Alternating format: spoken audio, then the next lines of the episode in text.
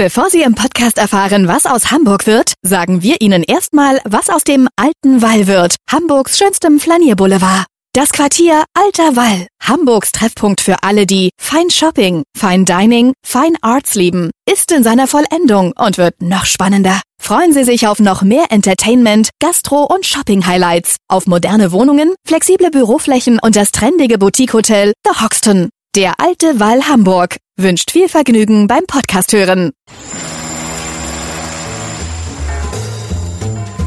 Was wird aus Hamburg? Der Podcast zur Stadtentwicklung. Hallo, moin, moin und herzlich willkommen zu einer neuen Ausgabe unseres Podcastes.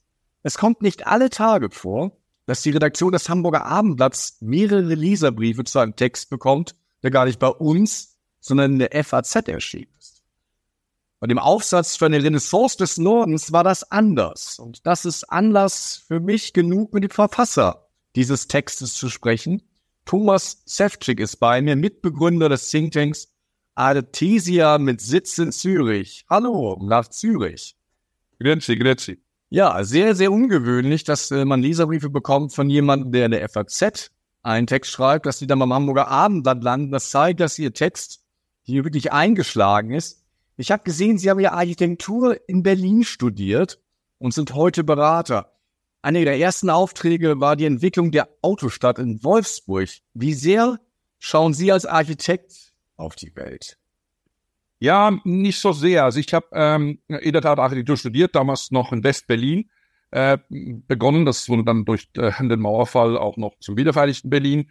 Und ähm, ähm, habe während dem Architekturstudium schon äh, gemerkt, dass ich sicher nicht Architekt werde, der klassisch baut, aber doch das architektonische Denken und ähm, auch das architektonische Argumentieren ist mir sicher geblieben. Äh, ich würde auch wieder Architektur studieren. Ich finde das einen exzellenten Studiengang. Äh, aber äh, das Schauen auf Städte, was Teil meines Berufes ist, ich mache nicht nur Sachen für Städte, ich mache strategische Narrative auch für Unternehmen oder, oder Organisationen oder, oder andere größere Geschichten. Ähm, dieses strategische Denken äh, oder strategische Narrative haben dann durchaus auch wieder mit architektonischem Denken zu tun, aber nicht nur. Also ich würde sagen, ich bin eines dieser Vertreter der Architektur vielleicht auch ein bisschen breiter fasst als jetzt nur rein städtebaulich oder architektonisch. Sie positionieren ja Unternehmen, Städte und Regionen neu. Was hat Sie denn motiviert, aus Zürich ausgerechnet etwas über Hamburg zu schreiben? weil ich ähm, lustigerweise ist das die größte deutsche Stadt, die ich am wenigsten gut kenne. Das fängt mich natürlich an zu interessieren. Nein, im Ernst. Ähm, ich äh, beschäftige mich seit Jahrzehnten oft auch mit sehr, sehr großen äh, strategischen Fragestellungen, was äh, die Neupositionierung und die Weiterentwicklung von Städten anbelangt. Das ist jetzt nicht nur klassisch im städtebaulichen Sinn, sondern wirklich, wie sich eine Stadt weiter äh, auch sozioökonomisch entwickeln kann und äh, habe das auch äh, global machen dürfen, habe äh, in Hongkong gelebt, in Los Angeles gelebt. Also äh, schon auch eine globale Sicht und ähm, mir ist dann irgendwann mal in Hamburg aufgefallen, an Hamburg aufgefallen eher, dass die Stadt vielleicht ein bisschen einen Mismatch hat, auf Neudeutsch gesagt, ein Missverhältnis zwischen dem Glauben an die eigene Kraft und Dynamik und vielleicht auch gewissen Sachen, die weltweit passieren. Und äh, das hat mich dann so weiter interessiert, vom Rande ein bisschen. Und irgendwann mal kam in einer Diskussion, es war auch eine äh, Immobilienkonferenz in Hamburg, vor einem Jahr, glaube ich, die überschattet war von großen Protesten gegen Immobilienhaie und für, für niedrige Mieten, das kann man noch erinnern. Da hatte ich so ein bisschen Testballon äh, äh, platzen lassen mit der Idee, äh, äh vielleicht den Hafen kontinuierlich zurückzubauen und, und ein neues Hamburg weiterzubauen. Und das hat eine ganz interessante Resonanz gehabt und dann irgendwann mal kam dann das anderen und, und, und äh, die Frankfurter Allgemeine fand das sehr interessant oder hat mich angefragt, da mir Gedanken zu machen. Also es ist mehr so aus einem langjährigen Beobachten an der Seitenlinie und jetzt nicht schon einen, einen sehr starken, Sie werden es wahrscheinlich noch an den Antworten merken, die ich gebe zu Hamburg, wahnsinnigen Lokal äh, äh, Kenntnis und so weiter. Wobei Sie wissen ja, oft ist es ja von außen auch interessant oder die Leute, die man von außen anhört, auch oft interessanter als äh, Locals. In der Tat. Ich meine, die Hamburger halten ihre Stadt ja für die schönste der Welt. Wenn Sie das hören, verdrehen Sie dann die Augen, weil das natürlich. Also wir Zürcher natürlich auch und das erhalten dann die Römer und die Mailänder auch. Ähm, das darf man schon sagen. Das darf man sagen. Ähm, ich glaube, dass es, es gab ja, Sie erinnern sich wahrscheinlich als Journalist noch da, äh, an, an dieses riesiges Problem, als der Spiegel äh, die Kreativhauptstädte der Welt angeschaut hat und dann zufällig darauf kam, dass Hamburg eigentlich die kreativste Stadt der Welt ist. Und das war, glaube ich, für mich so ein Turning Point auch, wo ich glaubte langsam, naja, jetzt müsste man sich mal das genau anschauen. Ich glaube, das ist übrigens auch noch ein Teil vielleicht der ersten, äh, der, der Antwort auf die erste Frage. Das hat mich damals sehr, sehr interessiert, wie ein Magazin, das aus einer Stadt kommt, seine eigene Stadt auch gleich noch als die tollste Stadt der Welt äh, bezeichnen kann. Und wenn man sich so in Richtung tollste Stadt der Welt bezeichnet, dann sind immer große Fragezeichen angebracht. Äh, und da war vielleicht auch so das Interesse, ein bisschen genauer anzuschauen. Wir machen ja immer in diesem Podcast so ein Spiel, dass äh, ich fünf Fragen zur Hamburg stelle. Vielleicht versuchen Sie auch mal eine Antwort zu geben. Die erste Sehr gerne. ist einfach. Die lautet, die schönste Stadt der Welt ist Los Angeles. Warum? Weil es nie fertig ist. Weil es eben so hässlich ist. Weil es diese Schuhkartons sind, in denen irgendwas passiert. Also noch ein bisschen Palmen reingeschmiert und so. Und das ist so. Ich glaube, oder Schönheit ähm, von Städten ist immer so eine, ist immer so eine Sache. Äh, klar gibt es Schönheit im Sinn von schöne Architektur oder was Schönes für Auge. Aber ich möchte darauf hinweisen, tut mir leid, wenn ich ausschweifen werde hier, aber total interessant. Es gab einen Architekturkritiker, der im 13. oder 14. Jahrhundert über Venedig eine Architekturkritik geschrieben hat und sich total ausgelassen hat, also in der hässlichen Stadt mit diesen neureichen Dogenpalästen von diesen neureichen Oligarchen war das ja quasi, äh, wo das nicht zusammenpassen würde. 500 Jahre später fahren Millionen dahin und gucken sich das an. Also das ist immer so eine Sache mit der, mit der, mit der, wie soll ich sagen, klassischen oder wahren Schönheit. Ähm, ich gucke die Städte auch im inneren Teil. Haben Sie denn in Hamburg eine Ecke, die Sie besonders schön finden, wo Sie, wenn Sie hier sind, immer wieder hineilen? Ja, der Hafen. Ich bin Binnenländer, ich bin Zürcher. Ich finde das wahnsinnig aufregend. Jetzt sind ja nicht mehr so die großen Schiffe da. Wir kommen jetzt zu dem Thema nachher noch. Aber ich kann mich erinnern, wenn ich geschäftlich in Hamburg bin und dann ein Hotel haben kann oder darf, äh, was irgendwie Blick auf den Hafen hat oder so, das ist toll. Das ist, äh, das ist wirklich was anderes, was ich sonst nicht so stark kenne. Ähm, äh, und das, das zum Beispiel ist wirklich, ja, das ist, das ist etwas Besonderes. Ihr Lieblingsgebäude ist dann wahrscheinlich das von den Schweizer Architekten? Nee, gar nicht. Ähm, ich halte die Elbphilharmonie für okay.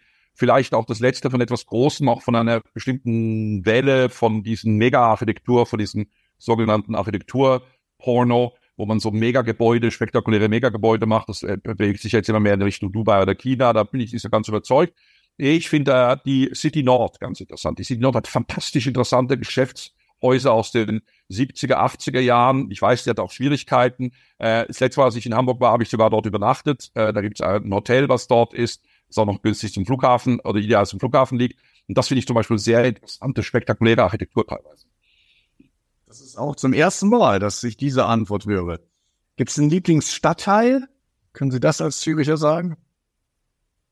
Ja, schwierig. Also sicher ich habe ein bisschen Mühe mit den Innenstädten. Ich glaube, dass die, die, die Hafen City, auch natürlich mit der Speicherstadt, äh, wenn ich schon sage, dass ja das Besondere immer noch für mich der Hafen ist, ich glaube, dass die gelungen ist. Ich finde die interessant. Ich weiß, dass die Hamburger zumindest zu Beginn, glaube ich, ein bisschen gefändelt haben damit. Ich fand das interessant. Das ist gut gemacht, ist auch gut gelungen. Ähm, und die eher so innerstädtischen Szene-Teile, ich habe lange in Berlin gelebt, die ähneln sich sehr, muss ich ganz ehrlich sagen. Äh, und, und die klassischen Villenviertel, die sind für mich als Zürcher so halb spektakulär, weil wir es natürlich hier am Zürichsee auch haben. Also äh, meine Antwort ist so ein bisschen unklar. Die letzte Frage innerhalb dieser fünf Fragen ist, Sie können ein Gebäude in Hamburg abreißen. Welches wäre das? Also diesen Fernsehturm oder Fernmeldeturm, der da irgendwo liegt, glaube ich, neben dem äh, Messegelände da bei dem, dem äh, Hotel, den fand ich immer so ein bisschen merkwürdig. Äh, der passt irgendwie auch nicht so richtig. Wahrscheinlich ist es ein großer Erfolg, wahrscheinlich ist es auch ein Restaurant drin, ich weiß es nicht. Nee, nee, ist äh, seit Jahren geschlossen. Ja, sehen Sie. Also weg damit. Ich finde, das passt irgendwie nicht zu Hamburg. Das ist so eine, das ist so eine Frankfurt-Architektur oder, oder eine, Düsseldorf-Architektur oder so. Das, das kann durchaus weg. Ja, sehr schön. Sie haben ja die ähm, quasi den Blutdruck der Hamburger ein bisschen in die Höhe getrieben, weil Sie in Ihrem Gastbeitrag mit der Idee sympathisieren und die Idee überhaupt präsentieren, den Hamburger Hafen peu à peu zu schließen und auf den dann frei werdenden Gelände das Hamburg von morgen zu bauen. Ist das nicht ein bisschen sehr schrill? Nee, das ist überhaupt nicht schrill. Äh, erstens mal darf man nicht vergessen, äh, wenn Meinungsartikel gemacht werden, das war übrigens auch ein Feuilleton, das war ja nicht auf der Wirtschaftsseite, da darf man noch ein bisschen Gas geben. Äh, ich habe allerdings auch wirtschaftliche Argumente gebracht und die sind auch sehr wichtig. Hm, ich glaube, man, darf ja erstmal nicht vergessen, wenn ich denn sage, man schließt peu peu den Hafen, ist das in der Tat über Jahre oder Jahrzehnte. Äh, und, und man könnte jetzt auch frevelhaft und bereits schon bereits provokativ sagen, der, der Hamburger Hafen wird sich selber schließen irgendwann mal. Wir kommen dazu nochmal zu wegen wirtschaftlichen äh, äh, Notwendigkeiten oder oder strukturellen äh, Geschichten. Aber ähm, nein, ist nicht. Ähm, ich glaube, mit einem Schließen des Hafens würde Hamburg beweisen, dass es eine Weltstadt ist, eine Met Weltmetropole, die sich immer weiterentwickelt. Oder? Wenn Sie, wenn Sie, wenn Sie sehen, wie dynamische Metropolen sich dauernd wie so eine Zwiebel wieder um, wieder neue, neues, wieder neues schälen, wieder neues Ding nach vorne bringen, wieder, wieder verändern, dann äh, ist das auch für eine Metropole wie Hamburg offenbar wichtig oder ist ein Zeichen, dass Hamburg eine Metropole ist. Und das ist ja vielleicht auch gleich ein meiner Kritikpunkte, dass meiner Meinung nach Hamburg für seine Größe so ein bisschen angefangen hat, sich in eine Zufriedenheitsecke zu bewegen. Und deswegen ist natürlich auch diese Idee des Schließens des Hafens und des Baus von Hamburg von morgen nicht nur als Provokation gedacht, sondern wirklich auch als Notwendigkeit, um weiterzugehen. Eine der Defizite, die ich in der Stadt sehe und die mir übrigens von vielen Hamburgern dann auch privat bestätigt wurde. Das würde ich auch noch sagen. Also ich habe gehört, es gab ja äh, schwierige Reaktionen. Ich habe auch die ganzen Leserreaktionen der FAZ auswerten dürfen und so ähm, und so weiter. Aber äh, interessanterweise haben mich natürlich relativ viele Leute angerufen aus Hamburg und haben gesagt, naja, Thomas, eigentlich hast du ja recht. Und ein Punkt, was dabei interessant war, war vor allem, dass stark ähm, äh, äh, betont wurde, dass ich recht habe, dass zum Beispiel Hamburg mehrere Institutionen fehlt, also wieder eine größere Universität fehlt oder eine neue Universität. Sie wissen, die Hamburger Universitäten sind im weltweiten Ranking relativ unten. Äh, seit Jahren ist es auch im akademischen Bereich äh, keine Stadt, die durch, durch Exzellenz glänzt. Ähm, dann auch äh, Stichworte wie Airbus und so weiter und so fort. Also dass man, dass man auch die neuen Produktionssachen, äh, die wahrscheinlich jetzt zurückkommen nach Europa, wo man auch intelligente urbane Produktion macht und so. Also all solche Sachen, ähm, ja, dafür braucht Platz und der Platz ist mal in Hamburg äh, auf dem Hafengelände. Gut, auf der anderen Seite muss man sagen, ist der Hafen für die Stadt wahrscheinlich zu Identitätsstiften wie vielleicht die Banken für Zürich. Und auch wenn sich da ja was tut, äh, würden sie wahrscheinlich auch nicht die Banken vertreiben wollen.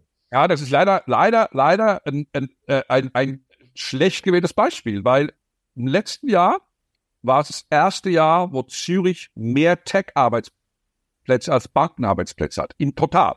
Ja, die Finanz, der Finanzstadt Zürich hat sich, und jetzt komme ich wieder mit meinem Beispiel, lange Zeit unbemerkt gehäutet und ist jetzt ein Tech-Standort, das ist ja der größte Google-Standort außerhalb von San Francisco und einer der größeren Facebook und und und äh, also Meta und und ähm, auch Microsoft und Disney Standorte wegen der Ethik.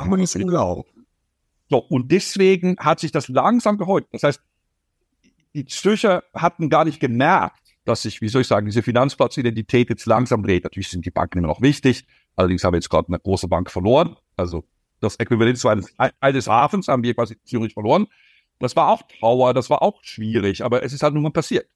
Und ähm, ich glaube, äh, und das Zweite, das hatte ich auch im äh, Artikel äh, äh, ein bisschen angetönt, ist, wenn Sie Hafenstädte anschauen, ist es ja oft genau die Hafenstädte sind es gewesen. Hamburg ist ein sehr gutes Beispiel, die zum Beispiel dann zu Medienstandorten wurden, weil aus dem Hafen, weil da kamen Neuigkeiten hin, äh, Sie sind also in London an der Fleet Street, oder? Die, die das äh, alte Zeitungsviertel war. Das war gerade am Hafen, am Alten. Damit konnte man quasi den Jungen losschicken, sagen, sag mal, erzähl mir die News aus der Welt von den Schiffen, ja komm, und ich kann es dann gleich ich kann es dann gleich weiterverarbeiten. Also äh, äh, das heißt, Hafenstädte haben eigentlich früher immer bewiesen, dass sie sich immer weiterentwickeln. Und, und das Beispiel London, was ich ja auch bringe und was wir sicher noch im Rahmen der Diskussion noch länger äh, genauer anschauen werden, zeigt ja auch, dass London den Hafen verloren hat. Das war übrigens auch sehr stark, immer noch eine wichtige Identitäts, äh, äh Identitätsbereich in London, gerade Docklands, East London, diese Arbeiter, diese Kulturen.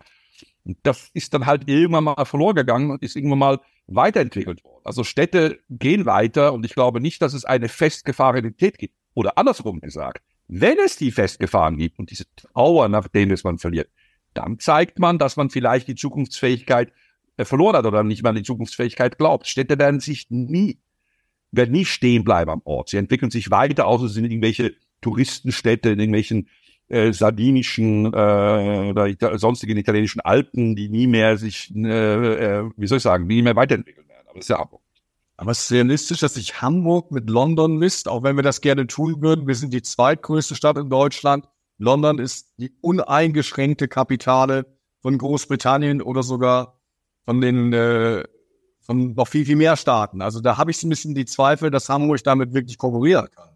Nee, zwei Sachen sind ganz wichtig bei dem Vergleich. Nee, drei Sachen. Der erste ist nämlich der, der, ich weiß nicht, ob das in Hamburg überhaupt so ist, aber man sagt von Hamburger, dass sie gerne Londoner wären. Also von daher ist das schon mal, das ist ein ganz guter Vergleich. Ähm, in der Tat haben beide Städte eine ähnliche Struktur. London ist natürlich größer, selbstverständlich, und es hat auch noch die Hauptstadtfunktion, die Hamburg nie hatte. Äh, aber ähm, London übrigens auch eine Hansestadt. Die Hanse hatte ja eine, einen sehr großen mit dem Stahlhof, mit einem, einem sehr großen. Auch sehr stolz drauf. Genau. Äh, sehr, und was übrigens sehr wichtig war für, die, für London. Also aus diesem Freihandels-Freeport-Gedanken ist ja dann auch die City entstanden, ist dann auch Docklands entstanden. Also da ist eigentlich von der Hanse wahrscheinlich schon der Kern oder das Korn gelegt worden damals für die, für die, für die Idee Londons als jetzt sagen wir mal Freihafen und, und, und, und sagen wir mal Handelsort. Ähm, zwei Sachen, glaube ich, sind größenunabhängig. Das eine ist, dass Hafenstädte an sich anfangen, Schwierigkeiten zu haben. Wir kommen auch darauf. In London ist das passiert, was Hamburg jetzt genau droht. Die, der Hafen wurde innerhalb von wenigen Jahren komplett unbedeutend. Und das Zweite ist ein interessantes Phänomen. Ich habe das hier in den Text auch nur kurz angeschnitten. Ich hatte ja auch nicht so viel Platz in dem Sinne. Den haben Sie hier. London, in London hat man festgestellt, dass die wichtigsten maritimen ähm, äh, Wertschöpfungen, also Neudeutsch Maritime Business, geblieben ist, auch wenn der Hafen weg war. Also die ganzen Merchantbanken, die Räder, London ist immer noch eine bedeutende Schiffsversicherungsstadt und so weiter. Die ganze Kompetenz ist Stadt geblieben, obwohl kein Schiff mehr in die Stadt fährt.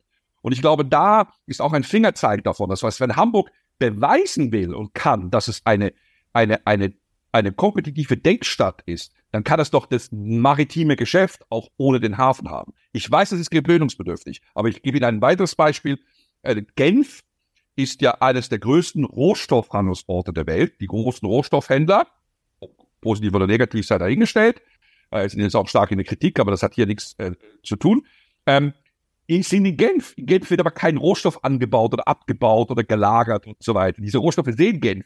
So. Und ich glaube, dass da, äh, also mit, mit dem Verlust des physischen Hafens heißt noch lange nicht, dass Hamburg ähm, als Verlust an, an maritimer Kompetenz hat. Und das ist das Beispiel, was London gezeigt hat. London hat darüber hinaus natürlich noch viel weitere Wirtschaftszweige und ist bedeutender und größer. Aber die Mechanismen, und da weiß ich nun, wovon ich spreche, das mache ich nun schon länger, ähm, die Mechanismen sind in diesen größeren Städten, und Hamburg ist eine der größeren Städte in Europa und auch, sagen wir, im weltweiten Maßstab durchaus eine Zwei-Millionen-Stadt, nicht so klein, ähm, darauf diese, diese, diese Geschichten oder diese Systeme immer gleich.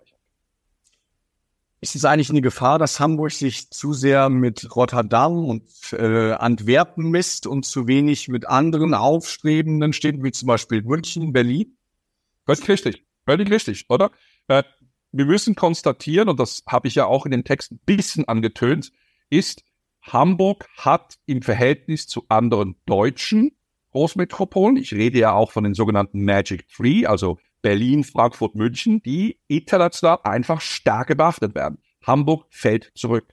Ganz klar, Sie gucken sich den Flughafen an, gucken sich Direktverbindungen an, gucken Sie die Nennungen der Städte an, gucken Sie, wie oft Hamburg auf eine Long- oder Shortlist, wie man so sagt, von irgendwelchen neuen großen Ansiedlungen von, von Hauptsitzen oder Startups und so weiter ist. Es fällt zurück. Und vermutlich kommt das daher, dass Hamburg sich zu lange auf diesem Status als große Hafenstadt, äh, notabene nach dem Fall der Berliner Mauer auch noch mit neuem Hinterland. Das war ja die, die Boomjahre von Hamburg, weil der Hafen, der ja in, wissen ja die jüngere Generation äh, nicht mehr, der Hafen war ja bekanntlicherweise zur Zeit des Kalten Krieges und des Eisernen Vorhangs ja ein bisschen geopolitisch nicht ideal gelegen, oder? 50 Kilometer östlich hörte, äh, soll ich sagen, auch und es hat jetzt einen neuen Hinterland bekommen durch diese ganzen äh, Öffnungen. Das war natürlich bombig, aber es hat vielleicht genau in dem Boom, den der Hafen ja auch hatte, mit der ganzen Logistik, mit der ganzen Globalisierung, Stichwort China und so weiter, vergessen, jetzt kommt's, dass eben das maritime Geschäft, Schifffahrt vor allem, der eigentliche Schifffahrtsteil, nicht wahnsinnig margenstark ist, nicht wahnsinnig innovativ ist bei aller Liebe und so weiter. Und andere Städte wie München, die keine Rohstoffe, keine Zugang, schlecht gelegen übrigens München, haben halt in der Zeit den Flughafen aufgemacht. Naja, aus Flugzeugen steigen Menschen, aus Container Waren, mehr sage ich dazu nicht, und, ähm, und hat, hat aus dem mit den guten Hochschulen und so weiter wahrscheinlich mehr gemacht. Dann gingen die Medien nach Berlin, das dafür kann Hamburg nicht viel, äh, das ist dann nun mal halt Hauptstadt, das war auch zu nah gelegen, Zugsverbindungen sind zu gut, das war, das war, das war wahrscheinlich nicht, nicht umkehrbar. Aber es hat in den Zukunftsbereichen, wenn man die Anzahl Startups sieht, wie Venture Capital Geld fließt und so weiter, hat Hamburg an, an, an, an äh, Raum verloren, weil es, da gebe ich Ihnen recht, vermutlich sich immer auf den Ranglisten, wir müssen an Rotterdam dranbleiben, müssen aufpassen, dass Am äh, Antwerpen nicht noch viel größer wird und so weiter ähm, äh, festgehangen hat. Oder äh, erinnern Sie sich nur schon an die Diskussion, ob man den Jadeport irgendwie ob man den bekämpfen soll oder beitreten soll oder nicht und so weiter und so fort. Und das war wahrscheinlich äh, äh, strategisch nicht sehr intelligent. Wenn ich auf Hamburg schaue, kann ich kritisch sagen, der Flughafen ist eher ein Regionalflughafen. Wenn jetzt auch noch der Hafen ein Regionalhafen wird, ja, was hebt denn dann die Stadt heraus? Ich glaube, Hamburg hat wahnsinnig viel innere Qualitäten. Ähm, das ist erstens mal natürlich die Geschichte und die Mentalität, und das darf man nicht unterschätzen. Nochmal, ich kenne die Städte dieser Welt. Und was mich immer wieder verblüfft, ist, dass gewisse Mentalitäten oder gewisse Strukturen ja Jahrhunderte alt sind oder Jahrhunderte überleben, weil es einfach geprägt durch Kultur, geprägt durch Ökonomie, geprägt durch Geografie manchmal, ähm, das überdauert. Und ich glaube, dass Hamburg unglaublich starke innere Qualitäten hat. Ähm, ich bin als Zürcher, ist übrigens interessant, äh, um, um auch hier, wie soll ich sagen, mich wieder mit der Stadt zu versöhnen hier oder auch Kriegsbein zu begraben. Ähm, äh, wir Zürcher zum Beispiel sind ja viel näher den Hamburgern Mentalitätswesen als der Münchner. Ja, viel näher. München ist hier zweieinhalb Stunden von hier weg. Ähm, weil das sind eher, eher, äh, das ist eher ein, ein bürgerschaftliches Engagement, das sind private Leute, man hat es ja auch bei der Elbphilharmonie gesehen, ähm, das ist eher kühlrechnend, das ist eher äh, vielleicht auch den Reichtum zwar genießen, aber nicht unbedingt so extrem nach außen zeigen und so weiter und so fort. Das sind alles starke Werte, die, glaube ich, immer noch wichtig sind. Und ich glaube, diese innere Stärke von Hamburg, das heißt, neue Themen oder neue auch äh, Wertschöpfungs äh, Bereiche anzuziehen, ist durchaus intakt. Man hat es nur in den letzten Jahren schleifen lassen, weil man durch diesen Hafen und Logistik und Globalitätsboom ähm, vielleicht ein bisschen leichtsinnig geworden ist. Und noch einmal, die Zahlen lügen nicht, die Universitäten sind äh, äh, nicht in gutem Zustand, die Stadt hat medial äh, an Berlin verloren, äh, sie hat äh, in dem neuen Tech-Bereich, in diesen neuen Technologien an, an, an, an andere Städte in Europa äh, verloren. Ich kann mich noch erinnern, in der ersten Internetwelle waren sehr viele von diesen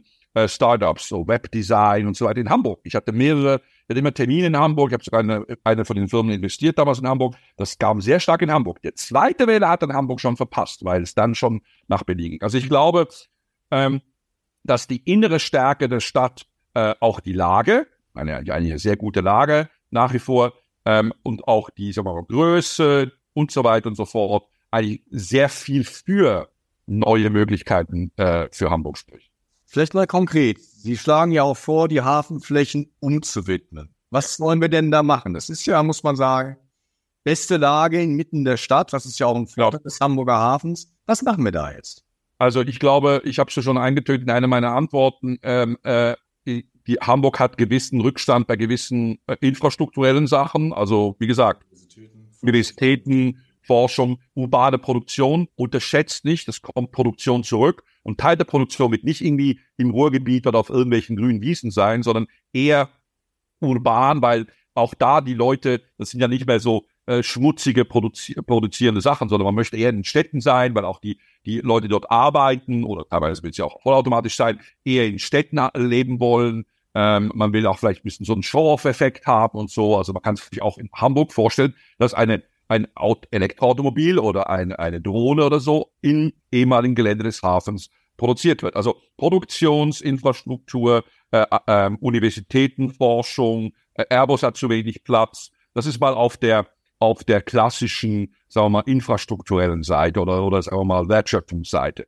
Dann glaube ich sicher nochmal das Thema Wohnen. Auch in Hamburg gibt es ja eine, eine riesen Diskussion über zu wenig Wohnraum. Und ähm, in Deutschland, das sage ich als Ausländer, der das Land nun sehr gut, sehr, sehr gut kennt, ähm, ist die Diskussion ein bisschen zu einseitig. Äh, es wird einfach zu wenig gebaut. ist schlichtweg so. Es wird einfach ich gerade auch nicht. Bei den Zins und bei den Baukosten. Ist jetzt gerade schwierig, aber äh, wie gesagt, das ist ja auch, äh, wenn man das Beispiel Docklands, wenn man wieder nach London sieht, äh, oder Docklands wird ja auch oft immer verkürzt, ja, das ist dann so ein, das wurde dann so ein Banker-Ding, das ist nur die Canary Wharf. Der Rest der Docklands sind ja teilweise riesige Wohngebiete entstanden und haben übrigens nachhaltig dafür gesorgt, dass erstens mal die Wohnqualität im Osten von London, die traditionell sehr schlecht war, weil es sehr, sehr ärmlich war und in schlechtem Zustand, und zweitens generell der Wohnungsdruck in London abgenommen hat. Dafür sind die Docklands stark verantwortlich. Also äh, sicher nochmal ein Wohnungselement. Und ein dritter Teil, und das wird jetzt, jetzt wird's ein bisschen, jetzt wird's ein bisschen äh, äh, äh, interessanter. Ähm, der Hafen ist ja per se eine Art Spezialgebiet. Oder? Der hat ja äh, auch äh, zollfreie Elemente drin. Äh, soweit ich weiß, hat die Hafengesellschaft eine, Art ähm, Autorität. dass diese Port Authority kann auch, glaube ich, selber sogar äh, äh Bebauungspläne oder Flächennutzungspläne machen. Das kann ich selber das unterschreiben und so. Wenn man zum Beispiel davon Teile retten könnte bei diesem neuen Hamburg, könnte man auch an einer Stadt, einer neuen Stadt arbeiten, die zum Beispiel mit verkürzten Planungsgeschichten äh, funktioniert oder die vielleicht neue, neue Inhalte, neue Funktionen äh, neu miteinander mischt und neu zusammenbringt. Also, also weggehen von der klassischen Stadt der 50er, 60er, 70er Jahre, die wir teilweise immer noch machen, einfach nur lustiger, zu vielleicht ganz neuen Konzepten oder Modellen. Ähm, und, und da so eine Art Spielwiese zu haben oder vielleicht eine, eine Möglichkeit, die stärker auch ähm, äh, Experimente zulässt, wer, glaube ich, diese Experimente zulassen, ist, glaube ich, etwas, was Hamburg jetzt im Moment braucht. Ich sehe die Stadt zu stark in Bahnen, in, in geraden Bahnen. Jetzt kann man sagen, die, äh, die Hafen City war sowas. Ja, die Hafen City ist auch erfolgreich äh, deswegen, weil man auch da bisschen experimentiert hat. Man hat das relativ stark rausgegeben, hat das quasi eine halb private Firma machen lassen und so weiter ja, ist ja auch gut geworden.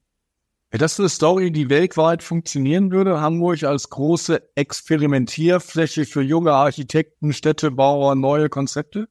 Es wäre so überraschend, weil ihr Hamburger müsst, kann funktionieren, müsst ihr glauben, im Moment heißt Hamburg für, ja, das ist eine wohlhabende Stadt, so ein bisschen made money, äh, angenehm, ruhig. So, aber Hamburg wird im Moment nicht mit Neuem und Aufregenden assoziiert. Es wird es einfach nicht.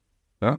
Und wenn jetzt heißt, Moment mal, wir machen hier die Spielwiese, nicht Berlin, nicht Athen, nicht London, London vielleicht immer, aber das ist eine andere Kategorie, nicht Lissabon, ähm, nicht Zürich. In Hamburg machen wir eine Experimentierwiese und diskutieren die Stadt für morgen. Also eine Art Mega-IBA zum Beispiel, die im Rahmen von diesem Hafenumbau äh, gemacht wurde. Dürfen nicht vergessen, äh, Im Ruhrgebiet gab es ja diese IBA Emscher Park, die ja auch relativ groß war und die hat im Ruhrgebiet nachhaltig, ich weiß, wovon ich spreche, weil ich ja für Duisburg äh, sehr viel gearbeitet habe, nachhaltig auch geholfen, sich neu zu positionieren, neu zu sehen. Also ähm, äh, wirklich die, die, das Narrativ, die Erzählung, dass Hamburg jetzt wieder eine Experimentierstadt ist, eine Experimentierwiese hat, andere Wege gehen wird, Produktion in die Stadt bringt, Wohnen und mit anderen Funktionen verarbeitet, eine, eine andere vielleicht Form von 15 Minuten Start macht, was auch immer. Ich will jetzt da nicht ins Detail gehen, ich habe auch keine Lösung noch.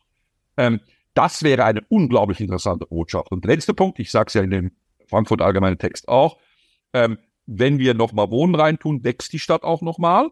Und ich glaube, dass es sehr wichtig ist, dass die Stadt schnell über die zwei Millionen Marke kommt. Das ist psychologisch sehr wichtig, das ist auch für Rankings wichtig. Ich zeige auf, dass eine Stadt Hamburg, die über zwei Millionen Einwohner hat, dann in Europa aufschließen würde, zu diesen eher größeren Millionenstädten wie Rom, Madrid und so weiter, und nicht wie jetzt eher bedroht wäre von München, was nach wie vor schnell wächst, äh, überholt zu werden, oder? Hamburg hatte da jahrelang diesen Slogan gehabt, die wachsende Stadt. Ich habe das mal genauer angeschaut. In der Zeit, als der Slogan die wachsende Stadt kam, war Hamburg eher unterdurchschnittlich wachsen im Vergleich zu den anderen großen europäischen Metropolen. Also das war ein reiner Slogan, der leider nicht ganz stimmte. Der letzte große Ansatz zu wachsen war die Olympiabewerbung, die 2015 an den Bürgern scheiterte. Wäre das vielleicht noch mal eine Idee, sowas Neues zu machen? Oder ist das ja, also ich, ja, da habe ich immer so ein äh, Lachen und Beinen Auge, äh, weinendes Auge. Ich glaube, ähm, auf der einen Seite natürlich, weil es, weil es äh, ja eine Stadt zwingt, auch Infrastruktur, äh, Städtebau und so weiter neu zu denken und es auch zu einem bestimmten Datum fertigzustellen. Und wenn ich mir da so ein, wie soll ich sagen, kleinen, fiesen, nachmittäglichen Seitenhieb aus der Schweiz erlauben darf. Ich meine, in Deutschland habt ihr gerade ein bisschen nötig, dass ihr wieder mal Infrastruktur auch on time, also zu Zeit und im Budget fertigstellt. Ja, war eine äh, schöne Idee, ja. Äh, und, und deswegen, ja, könnte man sagen, vielleicht würde das der Stadt gut tun. Man könnte es im Rahmen auch der Hafenumbau, nennen wir mal, der Hafenrückbaus und vielleicht verbunden sogar mit einer IBA ähm, machen. Das ist richtig. Äh, die andere Seite sagt natürlich schon auch, ähm, solche Großanlässe sind vielleicht auch ein bisschen vorbei. Also ich meine, sie sind schon auch ökologisch extrem anfordernd. Sie sehen jetzt, was in Paris anfängt, äh, die Probleme schon wieder, dass es wieder so ein riesen Mammutding wird und so. Und vielleicht rutschen halt so Sachen wie klassische Expos oder die großen äh, äh Sommerspiele, Sie sehen es auch in den Winter Winterspiele, immer weniger Alpenorte äh, bewerben sich überhaupt für Olympische Winterspiele, weil einfach keiner das mehr stemmen kann. Ähm, weiß ich nicht, ob man dann auch diese, wie soll ich sagen, Krücke der Olympischen Spiele braucht, um dieses Experimentierfeld oder diese neue Erzählung zu bringen. Also ich bin da so ein bisschen skeptisch geteilter Meinung. Ich habe gesehen, um nochmal auf ein anderes Thema zu kommen, Sie haben es eben selbst angesprochen, die Stadt der kurzen Wege, die 15-Minuten-Stadt. Viele meiner Gäste haben hier im Podcast davon geschwärmt. Sie nicht. Warum eigentlich? Weil es natürlich in der Realität äh, Blödsinn ist. Ähm, oder die Anne Hidalgo, die Bürgermeisterin von Paris, ist ja eine der Urheberinnen dieser 15-Minuten-Stadt. Und die Leute kopieren sie dann und gucken aber nicht, wie Paris strukturiert ist. Oder? Paris ist eine 2 Millionen Stadt intramuros. Der Innerteil innerhalb der Peripherie ist nur das Paris. Dafür ist sie zuständig. Der Rest sind andere äh, politische Entitäten. So, das ist eine sehr dicht besiedelte Stadt. Das ist die dichtest besiedelte Stadt äh, Europas immer noch. So, da ist es einfach, weil ich genug Einwohnerzahl habe, dass ich innerhalb von 15 Minuten quasi alles machen kann die Mehrzahl der Leute in westlichen Städten, asiatisches sowieso noch ein Sonderfall, aber nehmen wir nur mal im Westen, also Westeuropa plus Nordamerika, lebt eigentlich in der Zwischenstadt. Die leben gar nicht in den Innenquartieren. Wissen Sie, wie viel, jetzt frage ich Sie mal als Zürcher, als Hamburger, wissen Sie, wie viel Einwohner St. Georg hat? Gute Frage, also sagen. 12.000. 12.000. Gut, dass ja. vorgegangen wurde da. 1,8 Millionen Stadt und 12.000 davon wohnen in St. Georg. Das heißt, ob St. Georg eine 15-Minuten-Stadt ist, ist völlig irrelevant.